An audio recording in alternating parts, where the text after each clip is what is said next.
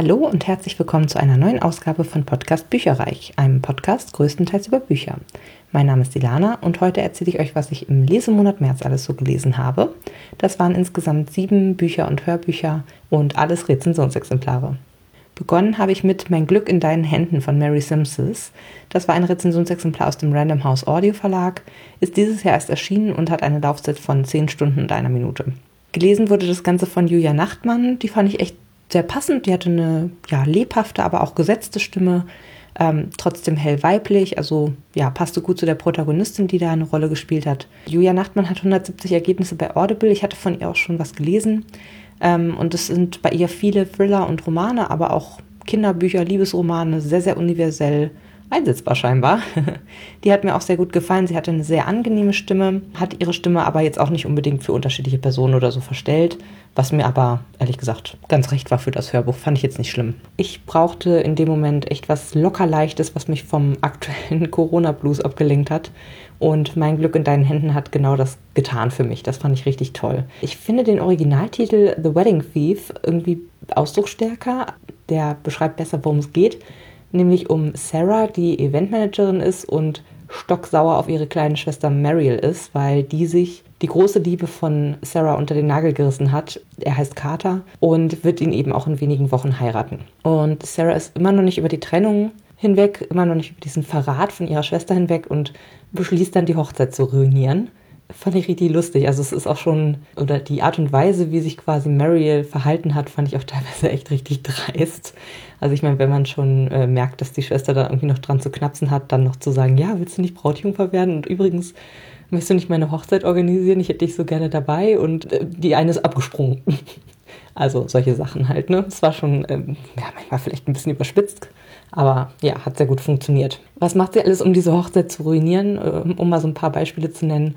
Ähm, sie lässt das Kleid enger nähen, stellt Blumen, gegen die die Braut allergisch ist und setzt Ententanz auf die Playlist der Band. War, also das fand ich schon richtig lustig. Gleichzeitig muss sich Sarah mit ihrer übertreibenden Schauspielermutter und deren eventuell tödlicher Krankheit oder auch nicht umschlagen und äh, ja, verursacht zu einem Übel noch einen Autounfall, der ein Kunstwerk zerstört, was in einer Woche auf einer Vernissage vorgestellt werden soll. Also total turbulent Sarahs Leben in dem Moment und sie muss dann irgendwie versuchen, die Fäden zu reparieren. Ja, schlussendlich, das Leben geht weiter, während Sarah sich Carter zurückwünscht aber vielleicht liegt ihr persönliches Beziehungsglück ja doch nicht in seinen Händen. Ich bin durch die Minuten nur so geflogen und fand das Hörbuch echt toll. Ich musste recht oft schmunzeln. Es wurde auch teilweise sehr absurd. Eine Nebenhandlung hat mich ehrlich gesagt auch ziemlich irritiert, weil ich nämlich dann dadurch kurzfristig dachte, dass sich da jetzt noch eine Dreiecksbeziehung entspinnt. Aber das verlief dann äh, sehr schnell im Sande. Also insgesamt eine lustige, leicht kitschige Geschichte, die gut vom aktuell manchmal tristen Alltag, Alltag ablenkt. Ich habe dem Buch vier Sterne gegeben und habe hier einen kleinen Ausschnitt für euch. Er holte Gläser aus dem Geschirrspüler und stellte einen Cocktailshaker in die Spüle. Schon witzig. Ich meine witzig im Sinne von kurios. Sie sind Eventplanerin und ihre Schwester heiratet, aber sie organisieren nicht ihre Hochzeit. Und sie gehen nicht mal hin. Ich trank den Riesling aus und stellte das Glas auf die Theke. Das ist auch gut so. Wenn ich bloß in die Nähe ihrer Hochzeitsvorbereitungen käme, würden mir vermutlich tausend Wege einfallen, wie man sie ruinieren könnte. Das klingt nach einem guten Buchtitel. Tausend Wege, wie man eine Hochzeit ruiniert. Ja, also darüber könnte ich sicher ein Buch schreiben. Ein Mann am anderen Ende der Bar hob die Hand und Jerome ging zu ihm, um seine Bestellung aufzunehmen. Ich starrte in mein leeres Glas und fing an, über all die Möglichkeiten nachzudenken, wie ich die Hochzeit meiner Schwester ruinieren könnte, wenn ich es wirklich wollte. Aber das würde ich nicht tun. Das wäre ein bisschen durchgeknallt. Abgesehen davon wusste ich nicht mal, was sie für den großen Tag geplant hatte. Obwohl, egal was es war, ich wäre bestimmt in der Lage, es zunichte zu machen. Das wäre ein leichtes. Aber so etwas würde ich niemals tun. Das ginge viel zu weit. Selbst für mich, ihr Opfer in dieser Sache. Diejenige, der sie den Mann ausgespannt hatte. Diejenige, die wegen ihr und Carter nicht mehr nach LA zurück konnte. Diejenige, deren Leben sie ruiniert hatte. Als nächstes habe ich Asphalthelden von Jason Reynolds gelesen. Ist im DTV-Reihe Hansa erschienen mit 191 Seiten dieses Jahr. Und auch das sollte mich so ein bisschen quasi ablenken vom Corona-Blues. Es sind zehn Kurzgeschichten rund um Schüler einer bestimmten Schule, was sie so auf dem Heimweg erleben, was ihre Situation zu Hause ist, welche Probleme, Sorgen, Nöte, aber auch Hoffnungen und Erfolge sie haben. Die Geschichten sind vom Stil super unterschiedlich und auch die Themen, die so angesprochen werden, sind sehr interessant. Zum Beispiel gibt es da vier Freunde, die sich die Köpfe rasieren und Pennies klauen, um sich solidarisch mit ihren krebskranken Eltern zu zeigen, die durch die Behandlung eben wenig Geld für ihre Kinder übrig haben. Oder um Satchmo, der nach einem Hundebiss vor einigen Jahren ganz furchtbar Angst vor dem neuen Hund in der Nachbarschaft hat, an dem er jeden Tag vorbei muss. Es wird dir erzählt von ersten Verliebtheiten, von großen Freundschaften und ja, das Buch ist auf jeden Fall cool gewesen. Es hat mich so ein bisschen zurückversetzt in, in so einen Schulalltag und zeigt aber auch ganz viele unterschiedliche Facetten auf. Das fand ich echt sehr, sehr cool. Es ist aus meiner Sicht aber eher für Diversität in Kinderzimmern gedacht. Also ich, was ich jetzt noch so ein bisschen vermisst habe, war so eine Moral oder dass irgendjemand was dazulernt oder so. Das konnte ich jetzt gar nicht so feststellen. Aber es gibt eben Einblick, ja, insbesondere in den Schulalltag von amerikanischen Kindern an einer öffentlichen Schule wo auch mal ältere Brüder wegen Autodiebstahl einsitzen oder sich erste Gangs bilden. Deswegen finde ich, das Buch eignet sich gut für ältere Grundschulkinder, die Einblick in fremde Kulturen bekommen möchten und wollen. Vier Sterne gibt es von mir. Dann hat es mich nach etwas sehr Spannendem gelüstet und ich habe zu Der Countdown Killer von Amy Suter Clark gegriffen. Das ist ein Rezensionsexemplar aus dem Argon Verlag mit 11 Stunden und 14 Minuten Laufzeit was auch dieses Jahr erschienen ist und mir von Ramona zum Beispiel sehr, sehr ans Herz gelegt wurde und euch ja auch in einem der äh, letzten Sonderepisoden. Und das Ganze ist gelesen von ganz, ganz vielen unterschiedlichen Leuten, nämlich zum Beispiel äh, in der Hauptperson Ulrike Kapfer und dann eben noch Wolfgang Wagner, Nina Reitmeier, Elmar Börger, Detlef Bierstedt, Heike Warmuth, Nora Jokoschka, Vlad Schiriak, Sabine Arnhold, Vera Tels, Gabriele Blum, Richard Barenberg, Dorette Hugo, Josephine Platt, Göksen Güntel und Jana Kutzeva, Kutzeva, glaube ich. Ulrike Kapfer, die wie gesagt die Hauptperson äh, spricht, hat das sehr, sehr gut gemacht. Die arbeitet als Sprecherin für Funk und Fernsehen und ja, hat eine sanfte und eindringliche Stimme, äh, hat wohl mehrere Hörbuchlesungen schon gelesen. Ich habe jetzt mal bei Audible 68 Ergebnisse gefunden, aber jetzt kein Genre, auf das sie festgelegt ist sozusagen. Ähm, und ich fand sie sehr, sehr gut. Also die äh, Stimmenbeschreibung unterschreibe ich so, ne, dass es sanft und eindringlich gleichzeitig irgendwie ist. Und sie passte sehr gut zur Protagonistin. Das ist eine erwachsene Frau, die selbstbewusst ist, aber gleichzeitig auch sehr verletzlich. Und das fand ich echt gut umgesetzt. Fand ich sehr stimmig. Ich fand, das war ein richtig cooles Hörbuch. Es geht um die True Crime Podcasterin El Castillo, die äh, zum Cold Case des Countdown Killers recherchiert. Also äh, ja, die Erzählung wechselt immer zwischen normalen Passagen quasi und ihrem Podcast hin und her. Der Podcast ist dann so ein bisschen hörspielartige Ausschnitte mit unterschiedlichen Stimmen, manchmal auch mit atmosphärischen äh, Sachen, wie irgendwie als ne, würden die in einem Café sitzen und so mit hinten dran. Und ja, je nachdem eben, wen sie gerade dann interviewt. Und das fand ich einfach einen ziemlich coolen Mix. Findet man nicht so häufig im Hörbuchbereich. Und es macht es auf jeden Fall so ein bisschen Alleinstellungsmerkmal. Ne? Das sticht dann dadurch durch, aus der Masse heraus. Ja, und dieser äh, berühmt-berüchtigte Countdown-Killer hat eben 1996 seine erste Mordserie verübt. Er entführt innerhalb von wenigen Tagen immer drei junge Frauen oder auch Mädchen und tötet sie innerhalb von sieben Tagen mit 21 Peitschenhieben. Und sein jüngstes Opfer Nora ist ihm entkommen. Danach hörte die Mordserie zwar auf, aber Elle ist trotzdem der festen Überzeugung, dass der Mörder noch lebt und dass sie ihm auf die Schliche kommen kann. Dadurch begibt sie sich ja selbst allerdings in tödliche Gefahr. Der Fall ist auf jeden Fall spannend gewesen und das äh, Hörbuch super gut produziert. Es macht dann richtig Spaß, dem Countdown Killer auf die Schliche zu kommen. Äh, was ich auch sehr, sehr gut äh, fand, ist, dass Diversität hier groß geschrieben wird, aber ohne dass jetzt die Autorin da irgendwie ein großes Aufheben oder so drum gemacht hat. Genauso wie es eigentlich sein sollte. Also hier ist zum Beispiel ähm, eine lesbische Producerin ist mit dabei, die befreundete Polizistin trägt einen Hijab, der nächste ist schwarz und so weiter und so fort. Äh, sie ist mit einem äh, Hispanier verheiratet und so weiter. Also das ist richtig, richtig cool gemacht, fand ich, weil wie gesagt, das wurde ja jetzt nicht elendig lang drauf rumgeritten oder so, sondern es ist einfach so bunt, wie die Menschenwelt eben ist, sind eben ganz unterschiedliche Leute dort, die mitspielen. Den Twist, der die persönliche Bedrohungsphase einläutete, war leider sehr vorhersehbar, fand ich. Das Ende auch irgendwie. Auf einmal erhielt man auch Einblick in die Gedankenwelt und Vergangenheit des Täters. Das fand ich nicht ganz so toll, weil es so einen Teil der Spannung und auch Ambivalenz irgendwie rausgenommen hat und die Botschaft des Buches, sich auf die Opfer anstatt auf die Täter zu fokussieren, um denen eben keine Plattform zu geben, ist grundsätzlich richtig und gut. Ich glaube aber, dass sie zum Beispiel bei Krimi und halt eben vor allem bei True Crime Liebhabern, die ja die Zielgruppe dieses Buches sind, ganz sicher auf taube Ohren stoßen wird. Also ja, wie gesagt, es war super gut produziert. Das Ende fand ich jetzt, naja, muss ich sagen. Es gab halt ein paar Sachen, die mir nicht so gut gefallen haben, aber im Großen und Ganzen sehr, sehr cooles, rasantes Buch. Und falls ihr da mal reinhören wollt, es gibt auf, ich glaube, allen gängigen Podcast-Portalen, zum Beispiel auch bei Apple Podcast, diese äh, True Crime Podcast aus dem Hörbuch, gratis zum Anhören. Äh, ist natürlich nur das halbe Vergnügen, ne? Also normalerweise äh, ist deutlich mehr auch noch links und rechts an Handlung vorhanden als jetzt nur diese Podcasts, aber wenn ihr da mal reinschnuppern wollt und mal über äh, mal hören wollt, ob euch das gefällt, dann lege ich euch das mal ans Herz. Ansonsten kauft das ganze Hörbuch, das ist noch besser. Ich gebe dem Ganzen vier Sterne und habe hier noch einen kleinen Ausschnitt für euch. Aber Ihnen war damals etwas aufgefallen, was bis dahin niemand bemerkt hatte. Erzählen Sie mir davon. Ja, also wir hatten schon mitgekriegt, dass der Killer von bestimmten Zahlen besessen zu sein schien.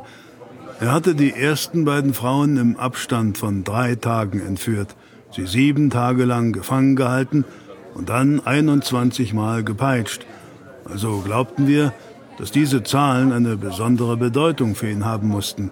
Er ging immer nach dem gleichen Muster vor, was dazu führte, dass mein Team sofort die vermissten Akten nach einer Frau durchforstete, die drei Tage nach Isabel entführt worden war. Aber als ich die Fälle noch einmal durchging, fiel mir noch ein weiteres Muster auf.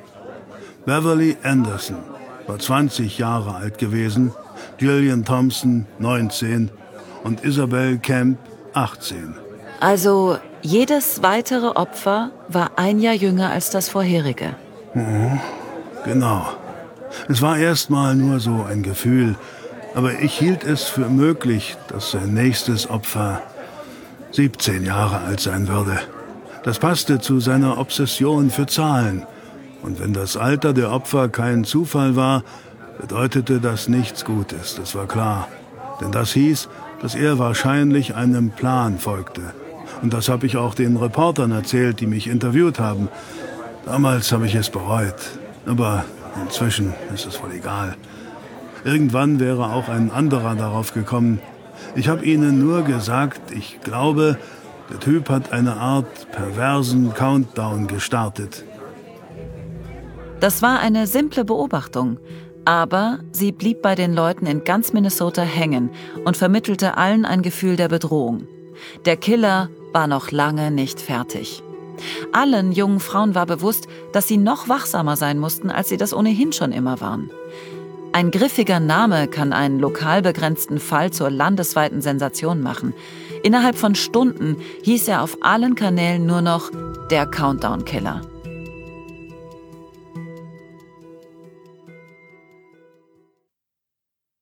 Als nächstes habe ich ein Buch gelesen, was ich schon ganz lange mal lesen wollte und irgendwie ganz viel davon gehört habe in anderen Podcasts, auf YouTube, also Booktube ähm, und so weiter und so fort. Und irgendwie bin ich nie dazu gekommen. Und dann ist der Nachfolger jetzt neulich erschienen und dementsprechend habe ich mich dann an Fischer Krüger gewandt, dem Verlag eben, und habe ähm, auch den Vor Vorgängerband bekommen. Und zwar heißt das Buch, je nachdem, wen man fragt oder wann es erschienen ist, äh, Kleine Stadt der großen Träume oder nur Stadt der großen Träume von von Frederik Backmann. Das wurde also irgendwann im Laufe der Zeit irgendwie so ein bisschen verkürzt, der Titel. Auf meiner Ausgabe stand aber noch Kleinstadt der großen Träume drauf. Meine Ausgabe ist von 2017 und hat 509 Seiten und hat tatsächlich auch direkt eine Sogwirkung ausgelöst hier bei mir. Schon auf der allerersten Seite wirft ein krasses Ereignis seine Schatten voraus. Ende März wird ein Teenager eine Schrotflinte gegen eine andere Person richten und abdrücken. Aber wie kam es dazu? Und dann wird das quasi in Rückblenden ab Anfang März erzählt. Und die Leser tauchen komplett ab in das Leben der Bewohner von Björnstadt. Das ist eine im Wald gelegene schwedische Stadt der Bären. Und für deren Bewohner ist Eishockey alles. Jeder spielt oder hat mal gespielt oder weiß auf jeden Fall, wie man Schlittschuh läuft. Jeder guckt's an, etc. pp. Also alle fiebern mit. Und es ist so, dass ein wichtiges Spiel der Juniorenmannschaft bevorsteht, wo eben die ganze Stadt drauf äh, schaut, auf die jungen Sportler und auch auf den äh, Erfolg. Denn an dem hängen Arbeitsplätze, Sponsoren und im Grunde die ganze Zukunft der Stadt. Das ist alles miteinander verknüpft. Wir begleiten dann in kurzen Episoden verschiedene Einwohner, zum Beispiel den Sportdirektor, der ist ein ehemaliges Eishockey-Wunderkind, äh, hat es aber in der großen, weiten Welt aufgrund von Verletzungen nicht geschafft. Dann seine Frau Mira, die ein richtig schlechtes Gewissen hat, weil sie neben dem Muttersein auch ihre Karriere weiterverfolgt und von den rückständig denkenden Männern aus Björnstadt dafür schräg angeguckt wird. Ihre Tochter Maya, die zum ersten Mal verliebt ist. Amat, der kleine arme Auswanderersohn, der als jüngster Spieler kurz vor dem wichtigen Spiel der Jungen Juniorenmannschaft dazustößt und seinen Platz im Team nicht sofort findet. Seine Mutter, die ist die Putzfrau in der Eishalle, die hat gesundheitliche Probleme. Oder auch Kevin, das ist der Star der Eishockeymannschaft, dessen Eltern reich, aber total unnahbar sind. Äh, sein bester Kumpel Benji, der sich vor Gewalt nicht scheut, um Kevin zu beschützen und so weiter und so fort. Da wird eine ganze Vielfalt an Charakteren tatsächlich skizziert und begleitet, was ganz toll war, fand ich, weil sie eben auch so vielschichtig alles sind. Mir gefallen so solche Kleinstadtbücher total gut, wo irgendwas Krasses passiert und man muss als Leser aber total viel Geduld aufbringen, die dann eben belohnt wird. Also hier war es jetzt auch zum Beispiel so, auf der allerersten Seite wird ähm, eben dieser Teaser reingeworfen und erst nach 500 Seiten quasi weiß man, was dann passiert ist und wie es dazu kam vor allen Dingen. Und auf dem Weg lernen wir irgendwie viele Stadtbewohner und ihre Geschichten kennen und das, das mag ich. Ähm, es muss für mich nicht, also es war für mich schwer, nicht vorzublättern und schon mal zu gucken, wer denn da genau vor der Schrotflinte dann landet und wer dahinter steht. Aber das hat sich echt gelohnt. Also das Buch hat mir sehr gut gefallen. Ich fand den Schreibstil super. Die Charaktere, wie ich schon gesagt habe, sind vielschichtig und super gezeichnet. Es wirkt alles sehr realistisch, atmosphärisch. Man bekommt einfach so ein richtiges Gefühl für diesen Ort und auch für die Wichtigkeit, die der Eishockey hier einnimmt. Ähm, gerade auch wenn man jetzt normalerweise kein Sportfan ist, wird das richtig gut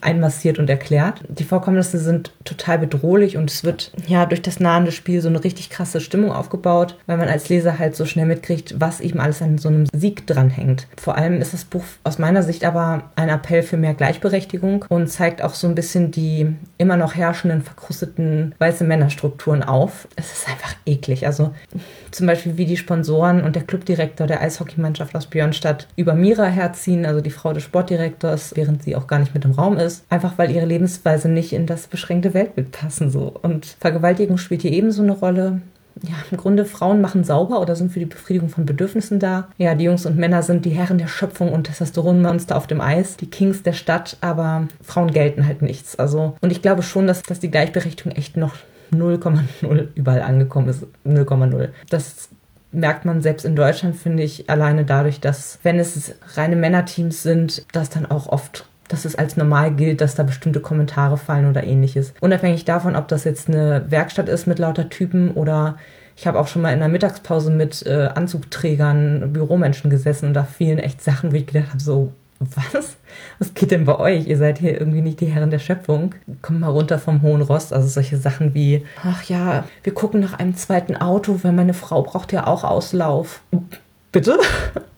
Also ganz schlimm. Und das, wie gesagt, ist erst äh, einige Jahre her. Ich denke, das ist auch immer noch sehr akut und sehr aktuell, das ähm, Thema, und macht mich auch ziemlich wütend, ehrlicherweise, weil ich ganz anders aufgewachsen bin. Also schon so, dass, dass alle, ja, dass dass auch wir Mädels alles können und alles machen können und einfach mit einer Selbstverständlichkeit daran gehen, wo ich dann manchmal vielleicht auch anecke in der Welt, weil es eben die Realität leider noch nicht so aussieht, aber in meinem Mikrokosmos des Aufwachsens und meines Selbstwertes ist es halt so.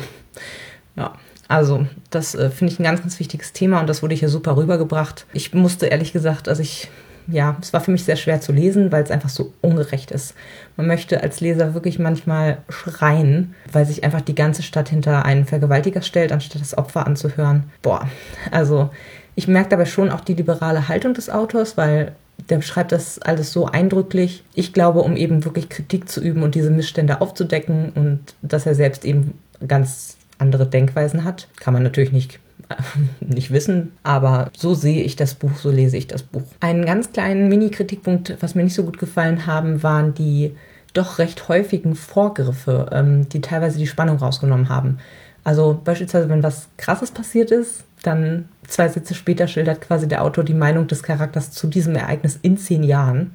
Also so nach dem Motto, zehn Jahre später sollte darüber das und das denken. Aber jetzt, ja, Spannungskiller war das so ein bisschen manchmal. Aber insgesamt ein ganz, ganz wichtiges Buch und ich bin sehr gespannt, was in Teil 2 jetzt noch passiert, weil für mich war jetzt so ein bisschen eine Schleife drauf. Fünf Sterne für dieses ganz, ganz tolle Buch. Als nächstes habe ich zu etwas Kurzem und Süßem gegriffen und zwar Zitronensüß von Jenny Hahn. Das ist ein Rezensionsexemplar aus der DTV-Reihe Hansa mit 267 Seiten, ebenfalls 2021 erschienen Wobei ganz spannend ist, ich glaube, das war das allererste Buch von der Autorin, denn das ist ursprünglich im englischen Original 2006 erschienen. Ich fand, das war mal wirklich was Unübliches für mich für zwischendurch, nämlich ein realistisches Kinder- bzw. Jugendbuch über das schwierige Erwachsenwerden und die Pubertät. Das ist ja normalerweise nicht unbedingt ein Genre, was ich lese, aber ich hatte von Jenny Hahn eben schon so viel Gutes gehört und wollte mal den Zeh ins Wasser tauchen quasi und mal gucken, was sie so kann. Und es geht hier im Grunde um die Protagonistin Chuck, eigentlich Anne-Marie, die sich durch die Untiefen des Erwachsenwerdens navigiert und das ein oder andere Mal eineckt. Das Ganze ja,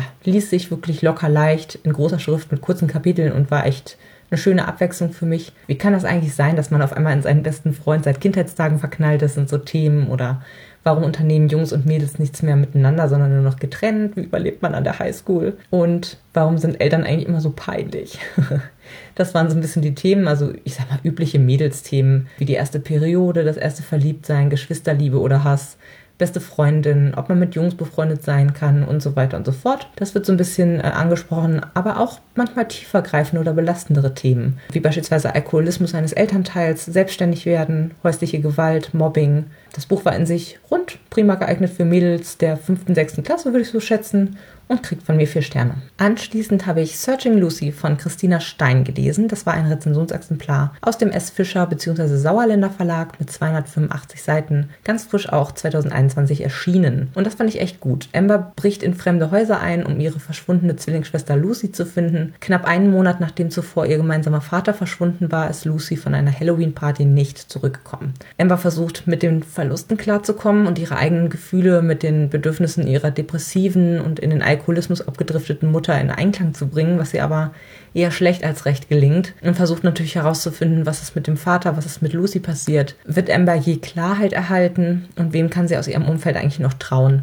Ich fand das Buch sehr, sehr cool. Es war ziemlich wortgewaltig. Also hier wird wirklich mal die aktuelle Jugendsprache, finde ich, gut aufgegriffen. Viele aktuelle Problemsituationen wie Missbrauch von Kindern, sich ritzen, Alkoholismus, Drogenabhängigkeit, das wird hier alles aufgegriffen. Also es ist kein Happy-Go-Lucky-Buch, muss man mal wirklich dazu sagen. Aber ich fand es wirklich sehr eindringlich und vielleicht auch mal ganz schön, gerade für deutsche Jugendliche, die sich ja sehr an der amerikanischen Kultur orientieren, wie ich ja eigentlich auch möchte ich jetzt gar nicht kritisieren in dem Sinne, aber ich fand es mal richtig schön, ehrlich gesagt, auch mal was aus Deutschland zu lesen, im Sinne von, da kommt auch mal ein Aldi drin vor und die, die Häuser sehen so aus, wie man es irgendwie aus der Nachbarschaft kennt und so. Das fand ich sehr, sehr cool, muss ich sagen. Die englischen Namen lassen sich übrigens dadurch erklären, dass der Vater, der verschwunden ist, glaube, englische Wurzeln oder so hat, also irgendwie aus Großbritannien kommt. Das hätte es jetzt für mich nicht unbedingt gebraucht. Ich finde, es hätten auch gut quasi typisch deutsche Namen sein können. Aber gut, das ist jetzt nur eine Kleinigkeit. Es war auf jeden Fall sehr spannend, weil die äh, Suche nach der Schwester und auch die Kürze vom Buch lassen eine totale Sogwirkung eigentlich entstehen, die einen das Buch in wenigen Tagen durchlesen lässt. Von mir gibt es dafür vier Sterne. Als letztes Hörbuch diesen Monat habe ich gehört Die Sturmschwester von Lucinda Riley. Das war wieder eine Leserunde mit Lea von Lea Plans and Reads über WhatsApp haben wir die abgehalten, was sehr gut funktioniert hat. Ähm, und das Ganze ist ein Rezensionsexemplar aus dem Hörverlag. Ursprünglich erschienen 2015, jetzt aber in so einem Schuber, wo Band 1 bis 3 drin sind. Das ist 2020 erschienen. Und diese Variante hatte 15 Stunden und 37 Minuten Hörzeit, ist gekürzt. Die Sprecher sind Sinja Dieks, das ist jetzt die Hauptstimme gewesen. Dann Oliver Siebeck für die Rückblenden und Bettina Kurt ganz zum Schluss, weil sie nämlich den Charakter Star äh, spricht, der im dritten Band dann Protagonistin wird. Mit der Sinja Deeks, also der Hauptsprecherin, wurde ich irgendwie nicht ganz so warm. Sie hat neben der Sieben Schwestern-Reihe bislang nur drei andere Hörbücher bei Audible gelesen. Also sie scheint noch recht unerfahren zu sein. Und das habe ich ehrlich gesagt, ich gucke das mal ganz zum Schluss erst mit Audible und so, aber das habe ich schon gemerkt, während ich es gehört habe, ehrlich gesagt, weil sie manche Betonungen irgendwie ein bisschen komisch gelesen hat oder nicht so gut hinbekommen hat. Das wirkte manchmal wirklich wie abgelesen statt eben wie performt. Da bin ich, wie gesagt, nicht so ganz warm mit geworden. Das war jetzt nicht völlig unmöglich, dass ich ausgeschaltet hätte, aber es war nicht so schön, fand ich. Oliver Siebeck war wieder super und die Bettina Kurt spricht den nächsten Band, wie gesagt. Irgendwie gefühlt werden die Stimmen auch immer heller und kindlicher, was ich ja, wo ich ja allgemein kein großer Fan von bin. Deswegen bin ich mal gespannt, wie mir die nächste Interpretation dann eben mit der Bettina Kurt gefällt. Hier geht es ja im Gesamten um diese sieben Schwestern-Reihe, wo es darum geht, dass der, Vater, der Adoptivvater von sechs Schwestern, siebte kommt dann wahrscheinlich im letzten Band noch um die Ecke, der Adoptivvater von sechs Schwestern stirbt und hinterlässt quasi Hinweise auf die Vergangenheit oder die Herkünfte der Mädels und in jedem Band wird eine neue Schwester in, in den äh, Vordergrund gestellt und ihre und die Vorfahrgeschichte sozusagen wird näher beleuchtet. Im zweiten Band geht es hier um Ali, das ist die Seglerin, die sich in der Männerdomäne Segeln angestrengt versucht zu behaupten. Aktuell schwebt sie auf Wolke 7, weil sie Theo, ebenfalls einen Segler, kennen und lieben gelernt hat. Doch eine schreckliche Tragödie wirft ihre Schatten über die beiden und Ali beschließt, ihre Wurzeln kennenzulernen. Sie taucht ein in die Geschichte ihrer Vorfahren Anna aus Norwegen, die als Sängerin Karriere macht, obwohl sie eigentlich eine schlichte Bauerntochter aus den Bergen ist. Ähm, ich fand, das Buch war ein Buch über Emanzipation und das Leben seiner Träume. Fand aber auch tatsächlich das Buch zu Beginn mega kitschig und ein, zwei Passagen leider auch altmodisch sexistisch. Da kam mir die Vorfahren nach ihrer Entwicklung deutlich emanzipierter vor als die gestandene Ali in der Gegenwart, was ich sehr, sehr schade finde. Besonders das Ende war dann auch sehr zuckersüß mit Schleife oben auf allem drauf, was irgendwie Konflikt schreien könnte. Aber ich muss sagen, der Mittelteil, der in der Vergangenheit spielt, das war super, war das Beste am ganzen Buch. Ich gebe diesem Band drei Sterne und habe hier einen kleinen Ausschnitt für euch. Nachdem ich mich hastig angezogen hatte, lief ich mit meinem Laptop in die Küche hinunter, um mein Handy zu holen. Als ich die SMS von Theo las, wurde mir warm ums Herz. Checke gerade ein. Alles Liebe. Gute Nacht, liebste Ali, bin in Gedanken bei dir. Will dich nicht stören. Ruf mich an oder schick mir ein SMS, wenn du kannst. Du fehlst mir. Er forderte nichts, nicht einmal eine umgehende Antwort. Als ich ihm meinerseits eine SMS schickte, fiel mir der Satz aus Pars Brief ein, in dem er mir geschrieben hatte, ich könne sein, was ich möchte und zusammen sein, mit wem ich wolle. Im Moment wäre ich gern mit Theo zusammen gewesen. Da fielen mir die Koordinaten auf der Amila-Sphäre ein und dass die Geheimnisse, die sich dahinter verbargen, alles, was wir über uns selbst wussten oder nicht wussten, verändern konnten. Nun war es an jeder von uns, uns eingehender damit zu befassen oder auch nicht je nachdem, wie wir uns entschieden. Die goldene Kugel in der Mitte der Amila-Sphäre glänzte im Licht der Sonne, die bereits harte Schatten auf die Metallbänder warf. Ich wischte mit meinem Ärmel den Tau von dem Band mit meinem Namen und ließ ein Finger über die griechische Inschrift gleiten. Wie lange Paar das alles wohl schon geplant hatte. Dann notierte ich sorgfältig unser aller Koordinaten. Dabei fiel mir etwas auf. Ich zählte die Bänder noch einmal und meine Finger berührten das siebte. Darauf stand Merope. Die fehlende siebte Schwester, flüsterte ich. Wieso hatte Pa ihren Namen ebenfalls auf die Amilasphäre gravieren lassen? So viele Rätsel, dachte ich, als ich zum Haus zurückkehrte, und niemand, der meine Fragen beantworten könnte.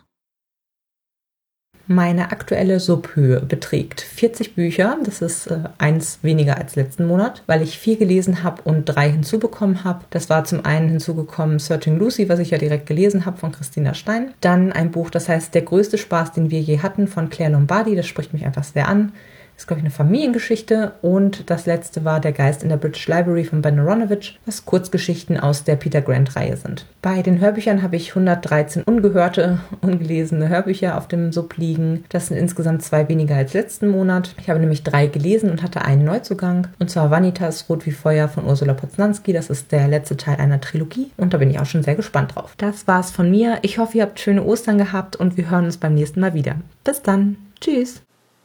Informationen zu allen Büchern, über die ich heute gesprochen habe, findet ihr auf meiner Website www.bücherreich.net mit UE. Ihr könnt dort oder auf Facebook unter www.facebook.de slash podcastbuicherreich in einem Wort durch mit mir in Kontakt treten. Meine E-Mail-Adresse lautet buicherreich at gmail.com.